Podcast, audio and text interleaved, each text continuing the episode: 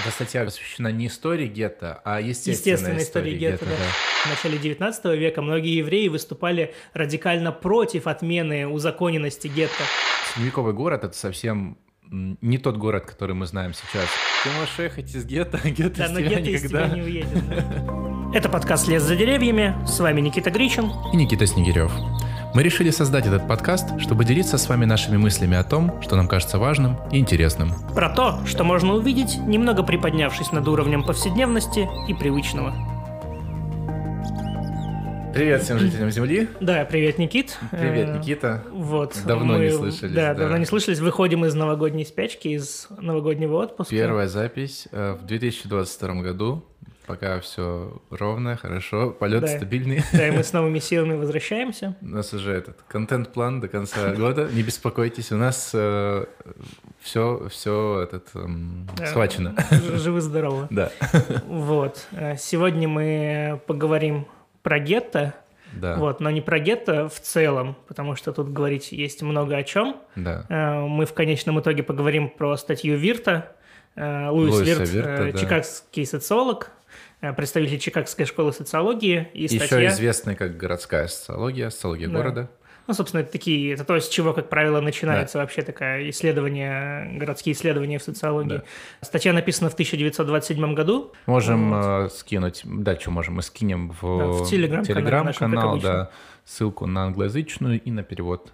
Вот. Но прежде чем приступить к обсуждению непосредственно статьи, наверное, обязательно очень важно а, проговорить какие-то общие слова, общие замечания по поводу гетто.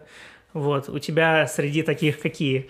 Ну, мне в первую очередь хотелось бы ввести в какой-то общий контекст, потому что ну, не у специалистов, да, в обыденном каком-то, в обыденной речи, в бытовых разговорах слово «гетто» э, обычно воспринимается сразу, ну, из разряда того, что Варламов там говорит, да, Мгм. про многоэтажки на окраинах города, Человейники. Человейники, да, которые в итоге потом будут заброшены, это обычно какие-то депрессивные социальные районы или перспективно депрессивно-социальные районы, где обычно процветает преступность, какие-нибудь повышенные риски, низкая стоимость жилья и, в общем, все, все что с этим связано, этим, да. э, этому Там на самом деле следует. целая своя мифология, там с этапами э, превращения этого микрорайона в гетто, Да. геттоизация так называемая.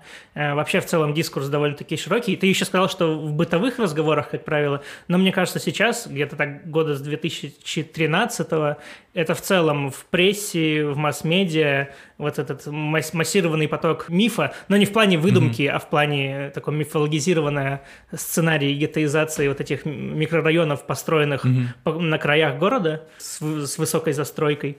Это то, как правило, что имеют в виду, когда говорят о гетто сейчас. Слушай, я не помню, я тебе кидал статью. да, Любы Чернышовой, Да, да, да, я да. ознакомился. Вот, я, я просто хотел как раз сказать, да, в контексте, что вот у нас есть российская исследовательница, Мгм. молодая, она занимается разными проектами, и в том числе вот у нее был посвящен как раз э, исследованию вот российского гетто. Мгм. Ну, как бы дискурса вокруг российского гетто, посвященным как раз вот э, многоэтажным домам там на окраине. И в целом, вкратце, да, это то, как может влиять, да, разговоры о том, какой плохой район, Мгм. на то, каким этот район может потом становиться. Ну да, и то есть там в- конечном счете эффект. статья была про то, что, ну, по крайней мере, завершение статьи было в основном про то, что эти практики говорения о таких микрорайонах перформативны, и они больше влияют на геттоизацию, чем какие-то объективные процессы, которые выделяют там в этих этапах геттоизации. М, м, То есть да. само говорение даже больше, возможно, влияет. И Да, да. если говорить о гетто как о гетто, точнее, если, если говорить об условном Мурино как и гетто, то Мурино когда-нибудь станет гетто. Да. Такое Мгм. самоисполняющееся пророчество. Вот, да, это, кстати, да, к, к самоисполняющемуся пророчеству, Вот, действительно. но что важно подчеркнуть, что после 2013 года это стало так, то есть гетто у нас прям почти синоним какого-нибудь Мурина, либо Да. Кудрова. э, Или какого-нибудь Парнаса, э, может действительно быть. ну, такого, типа, депрессивного, разваливающегося такого социального пространства. Вот, да. И та же либо Чернышова отмечает, что, например, до 2013 года, э, я не помню в этой статье, либо в Мгм. какой-то, ну, аналогичной, ну, другой просто ее статье, что часто под гетто в российском дискурсе, например, питерском, э, понимали, например, центральные районы, э, заселенные, как бы, где коммунальное жилье до сих пор. Там иногда скапливаются не самые верхние слои населения. Вот, иногда говорили про районы, где там доминируют хрущевки. То есть как гетто э, обращались в разговорах о многих районах, и он постоянно этот термин плавал то из одного места в другое, mm-hmm. из одного пространства в другое, и сейчас осел как бы на вот этих краях города. Это ты вот даже про российский, да? Вот, угу. Да, я в основном про, про да. русский, да. А, а если брать по миру, а, то есть то где-то, ну, один из первых, да, кто вот ввел в научный дискурс, в оборот, в исследовательский, да, концепт вообще, гетто как концепт, как институт, да, как какой-то там как аналитическое понятие. Да, вообще. да, да, да. Которое объединяет, э, объединяет конкретное сообщество, связанное с территорией, а не то, что это там депрессивное место, mm-hmm. в общем, да. И потом уже после него, в 60-е годы, гетто уже стало этим концептом, который выражает пространственное неравенство, mm-hmm. бедность, в общем, дезорганизацию, ну и, в общем, все, что, все, что из этого да, следует. Ты сказал, я просто подчеркну, что изначально термин, по крайней мере, в социологический дискурс Луисом Вертом был введен чисто как аналитический, как институт, Потом э, мутировал немного, и, например, Вирт писал в основном про еврейское, э, про еврейские общины, о чем мы поговорим чуть позже. Потом термин стали использовать, как правило, в анализе э, черного гетто, негритянского гетто, либо латиноамериканского. И начали появляться уже не те черты, которые чаще выделял Луис Вирт, а какие-то более негативные, то есть там более бедное население, социальная изолированность и так далее, невозможность выбраться, то есть какие-то жесткие социально-пространственные границы, ну и, в общем, подобные характеристики. И это уже больше подхватили, и в СМИ, в такой общественный дискурс термин гетто вошел именно с негативным окрасом, и сейчас воспринимается как скорее этический оценочный термин, нежели как, нежели как аналитический. Ну да, и в целом социологи стремятся не использовать его угу. для аналитических целей. Мне, например, было просто искренне интересно а, узнать, как устроены Сейчас, ну, то есть на тот момент, да, на начало 20 века, э, городские сообщества в США и как они, э, какой, откуда как бы корни их растут. И корни mm-hmm. на самом деле очень далеко вплетаются в средние века, mm-hmm. далекие средние века Европы, и как это взаимосвязано, насколько, насколько это связано, и насколько сильно вообще отличается формирование городской среды иммигрантской городской uh-huh. среды в Штатах, да, в отличие от э, там старого мира, да, там, uh-huh. ну, типа Европы, потому что это постоянные, США это постоянные волны мигрантов, которые постепенно ну, осваивали новые территории, новые кварталы в городах.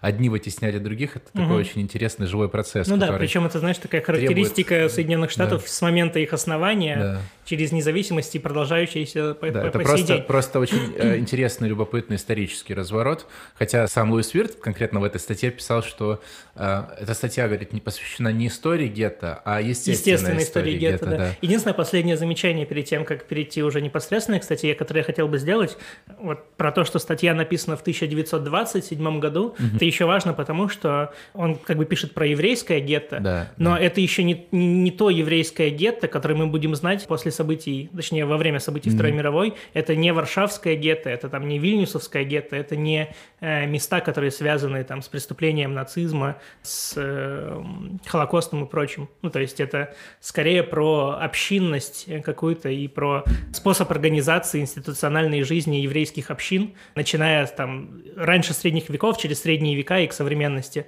э, к США. То есть он так, такую историческую линию ведет. Ну что, теперь можно уже Да, можно смело при, при, приступать э, непосредственно к статье. Я бы прям хотел зайти с первого такого мифа. Я вот не знаю, кстати, насколько это стереотипное мнение mm-hmm. сейчас, насколько оно широко распространено, но Луис Вирт в статье 27 года начинает с развенчивания мифа о том, что, как правило, вот эти еврейские общины, вот эти еврейские гетто, а напомню, на тот момент это не оценочная характеристика еврейское гетто, но это как еврейский поселок, да. еврейский квартал. Да, ну, то есть, да. как правило, люди э, считали, что, ну, заблуждались, что обычно это искусственное образование, сформированное рукой государства, mm-hmm. дабы изолировать определенных членов общества, сегрегировать их в отдельный район, чтобы взаимодействовать с ними только какими-то, ну, особыми э, методами.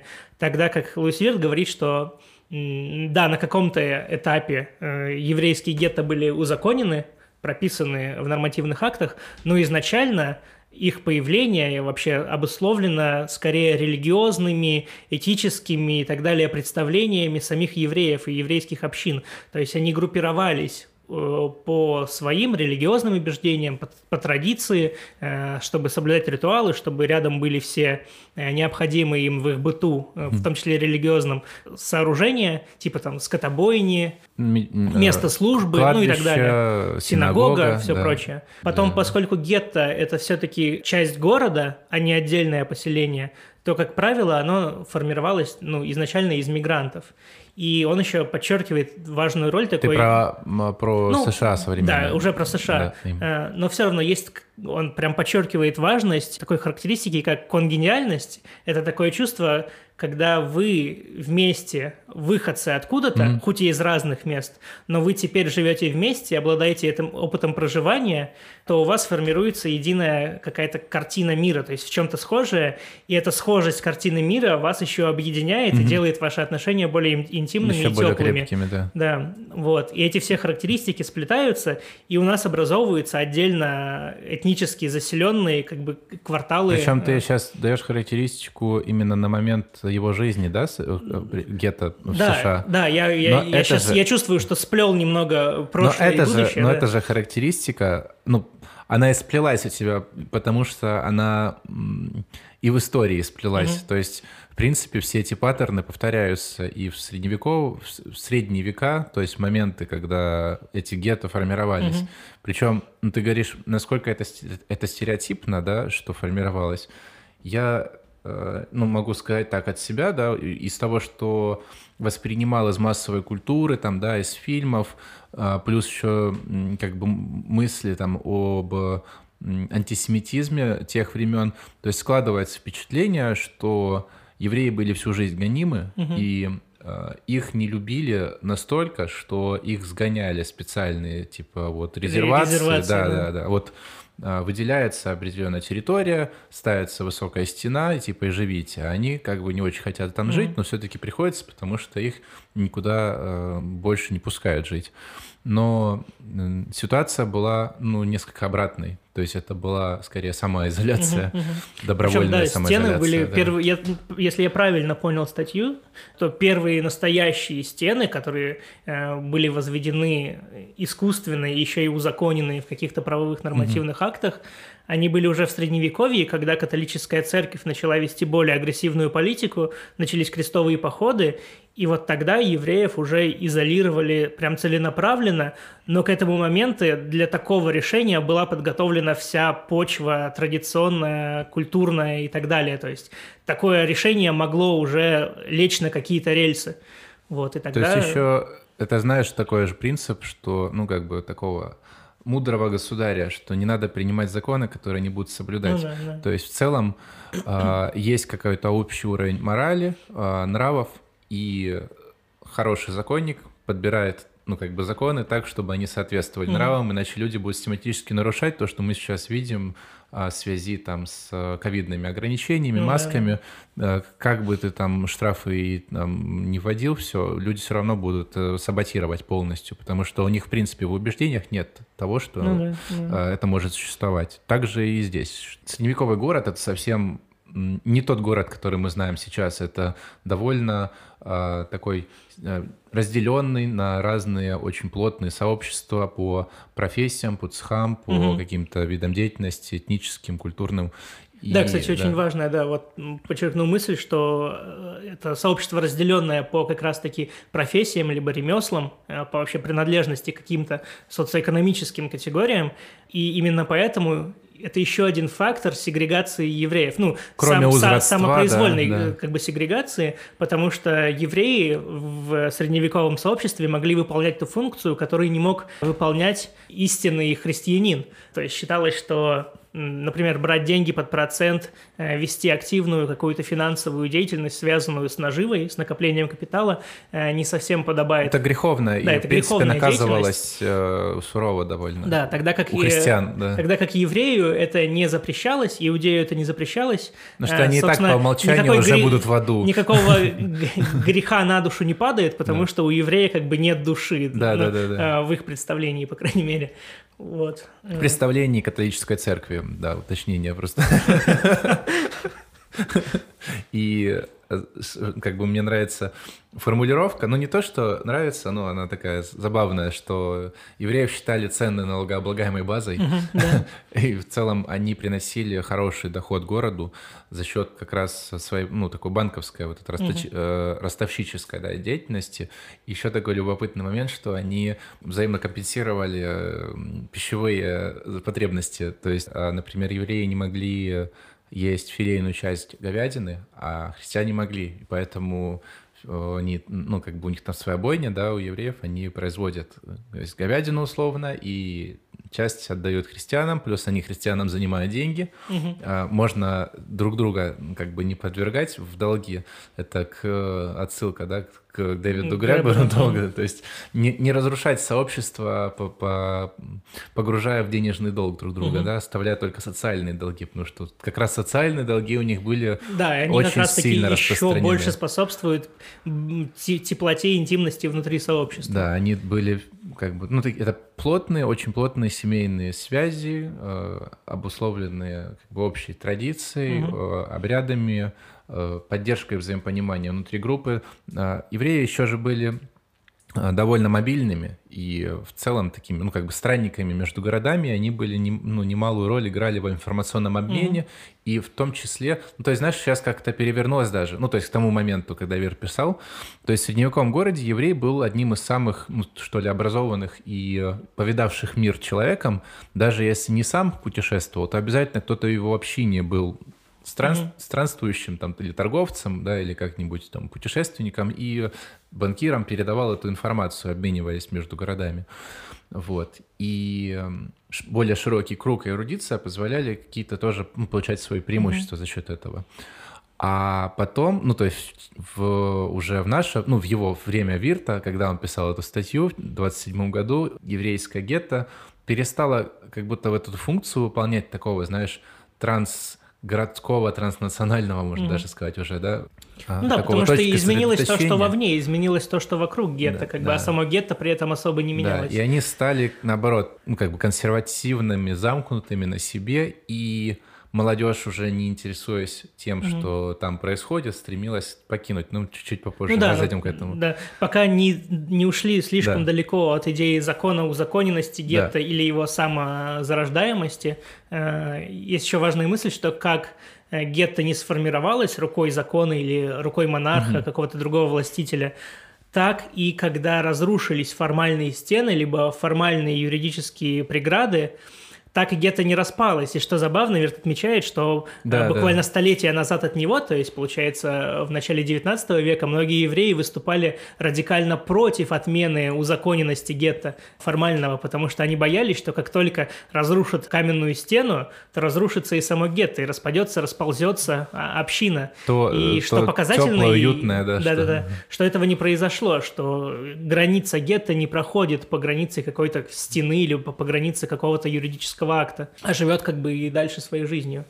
Но э, по-разному. Вот. И здесь, я не знаю, ты к этой мысли хотел перейти или нет, что э, как раз к теме открытости, mm-hmm. закрытости, все же к середине 19 века, может даже раньше, на, наверное, раньше, где-то с идеями просвещения, реализации идей э, просвещения в жизнь, все-таки западные евреи и восточные очень сильно э, стали отличаться. Потому да, что я если, думал к этому перейти, но, но не знал как. Ну, ну, вот, как-то так и, получается, перешли. Э, и тогда как восточные полностью характеризуются тем, что ты говорил, то есть замкнутость, закрытость, полная невосприимчивость к новым каким-то веяниям, идеям, к новым образцам, паттернам угу. как бы социальной жизни какой-то и так далее. Я, кстати, так и не очень понял, почему, почему так Почему? Ну, то есть он в своей статье не углубляется да, в он, то, почему именно такое факт, разделение. Да, но нет, там есть отдельные вещи, которые можно все-таки выцепить. Он, например, говорит, что если западные евреи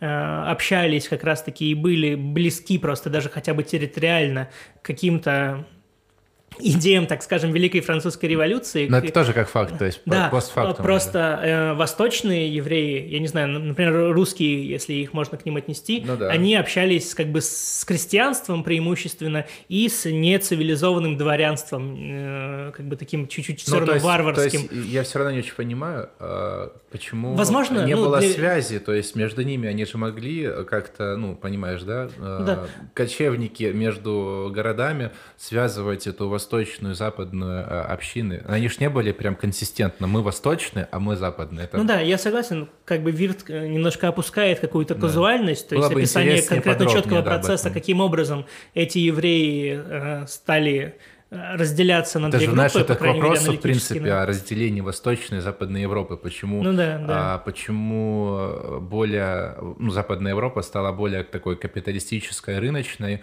а Восточная все-таки больше крестьянская, менее просвещенческая, а Западная как бы наоборот. И в вопросе про евреев, про еврейское гетто, тот ну да, ну и как будто бы, по крайней мере, из логики статьи читается, что как будто бы это просто э, рандом, ну то есть они просто оказались на территории Западной Европы, ну то, что сейчас Западная Европа, и просто из-за территориальной близости, из-за факта нахождения в эпицентре развития этих идей, продвижения этих идей, воплощения, главное, этих идей, они тоже были подвержены этому влиянию. Тогда как, находясь, например, в России, так как и вся Россия не была в полной мере подде- поддержана этим влиянием, Мгм. и они тоже оказались не подвержены. Примерно. И, да, и, и в общем, э, да, переходя дальше, да, то есть э, Верт об этом говорит не просто так, он в том числе указывает на то, что в Штаты были разные волны иммиграции, и следуя, следуя за волной иммиграции западноевропейских евреев, потом уже приходили э, восточноевропейские Мгм. евреи. И гетто начинало меняться следом за приходом новых, потому что в том числе, мы еще не озвучили, да, что община сама восточноевропейских евреев, она была больше деревенская, Мгм. ну то, что я уже говорил, да, хри- крестьянский такой э, образ жизни и э, менее связанный там с банковским каким-то делом торговля, скорее вот с э, поддержанием каких-то внутренних традиций, Мгм. работой на земле.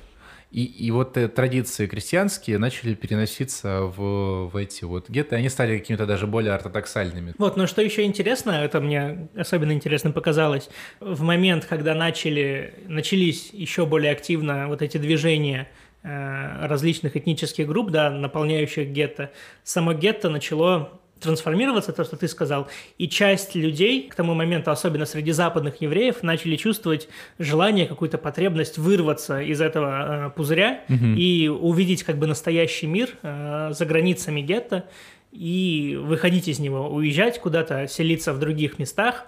Но э, социально-экономическая ситуация, там наличие определенного количества ресурсов, э, осведомленность приводила разных евреев, выходцев из гетто, все равно примерно в одни и те же места. Они населяли новые места, но постепенно евреев, то есть их соплеменников, можно сказать, там появлялось все больше, Мгм. они снова начинали как-то взаимодействовать между собой, а местное население, куда они приехали, видя, что евреев становится все больше и больше, когда они особенно начинают доминировать, оттуда уезжало, и образовывалось такое новое гетто, Ты не успеваешь оглянуться, уже все с бородами ходят и пейсами. да, при этом оно было уже более европеизированное или американизированное. Он в данном случае пишет про Чикаго и про Лондейл. И как они вытесняли немцев, если не ошибаюсь. Да, да, да.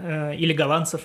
Сложно сказать. Ну, в общем, они уже э, были больше немцами визуально, эстетически. Они напоминали немцев, точнее, почти полностью им соответствовали. Их плащи уже были не такими длинными и так далее. Но при этом это все равно, все равно становилось еврейским поселением. Вот, и евреи, которые хотели сбежать из гетто, поняли, что гетто как бы их преследует. И эта мысль, как мне кажется, подчеркивает ту мысль, которой вообще Луис Вирт завершает статью, про то, что гетто – это не только какие-то экономические, например, факторы, а не только территориальные, географические и прочие факторы, это во многом еще и такое психо... Как же он называет это? Психокультурное. Ага. Это некий дух. Он Ну, называет типа то, что в голове. То есть, Ну это, да. знаешь, э, ты можешь уехать из гетто, а гетто Да, из но тебя гетто из никогда... тебя не уедет. да. Да, и так происходила циркуляция мигрантов, интересно, по городу. То есть нам пишет, э, что немцы вытесняли ирландцев и богемцев, а те затем вытеснялись поляками и литовцами, а те итальянцами, те греками, а потом уже в конце неграми, как он писал. Вот, Ну, еще то есть чернокожим населением там. важная мысль, мне кажется, Афроамериканцами. одна из нескольких самых важных в статье про то, что, несмотря на то, что статья посвящена именно еврейскому гетту Мгм. на протяжении там, веков, да, но сама идея гетто, как вот этого института, она в принципе описывает жизнь всего города, потому что, по мнению представителей Чикагской школы, весь город и состоит из отдельных вот этих этнонациональных, в данном случае, сообществ, которые выполняют какие-то функции по отношению друг к другу, поддерживают mm-hmm. целостность города, и при этом внутри себя являются до какой-то степени, понятно, что в разной степени э, замкнутыми, либо открытыми, mm-hmm. в разной степени они объединены некоторой социальностью, некоторой ментальностью и прочим, и взаимодействие происходит как бы между такими группами. Это и есть город по факту. Меня, знаешь, поразил факт, ну, как бы мне понравился, он такой очень социологический, когда вот начали э, заселяться в еврейские кварталы чернокожее население, афроамериканцы, то э, постепенно э, как бы здания не сносятся, здания все те же, но они начинают заменяться функции mm-hmm. одних зданий функциями новыми. То есть была там церковь, это была не церковь, точнее, это был, что там э, у евреев, как называется? Синагога? Да, была синагога, потом они э, заменяются там лютеранскими, католическими, а потом они перекрашиваются, и там уже африканские методические mm, церкви. да. Да, и, и знаешь, э, он, говорит, он писал, что там за верхним слоем краски можно увидеть на фасаде... Старые вывески, Да, да. старые вывески, надписи там «Кошерная мясная лавка» там, или «Немецкая аптека». Да-да-да, да. ну да, это прикольно. Это реально, он же еще всю статью проводит вот эту вот э, геологическую метафору. Да, это и она в, в данном случае особенно очень так, ощущается, да. особенно ясна. Заканчивая еще вот ту свою мысль, там еще он красиво так описывает, uh-huh. что ту же мысль метафорично, что любой город – это по факту совокупность э, гетто. Это есть еврейское mm-hmm. гетто, сицилийское гетто, э, негритянское mm-hmm. гетто, голландское гетто. Малая Голландия, да, да, да. И... Новая Голландия. Э, Чайнатаун и так далее. Все это... Польша там всякие, да, пояса черные. Все это по факту такие маленькие гетто. Да. Все, друзья, на этом мы заканчиваем. Да, спасибо всем нашим патронам. Да, одному. Одному. Всем, всем нашим одному патрону, да. Да, ну присоединяйтесь. Да. Хвост. Хвост, да. Хвост, и... спасибо тебе. Да. вот. И что еще? Подписывайтесь на наш Инстаграм. Uh, у нас там мало подписчиков. Вконтакте у нас уже тысяча, там, 60 1063, да. по-моему. Поэтому, а, а в Инстаграме там что-то Ну вообще, где да. вы нас сейчас слушаете, подписывайтесь, вот куда Никита сказал. Но если там, где вы слушаете, не подписаны, то да, тоже подписывайтесь. Если вы активно подпишетесь на Инстаграм, мы, может, даже пофотографируемся. Да. Вот, ладно, хорошо, спасибо, все, всем все, пока, приятно хорошего было. дня, вечера, утра и... И хорошей вам жизни. Да, всем пока. Это был подкаст «Лес за деревьями». Его ведущие Никита Снегирев и Никита Гричин. Со звуком помогал Никита Кидо. Ставьте лайки, оставляйте свои отзывы и не забывайте подписаться, если еще не подписались. Ссылки в описании. До встречи в следующем подкасте.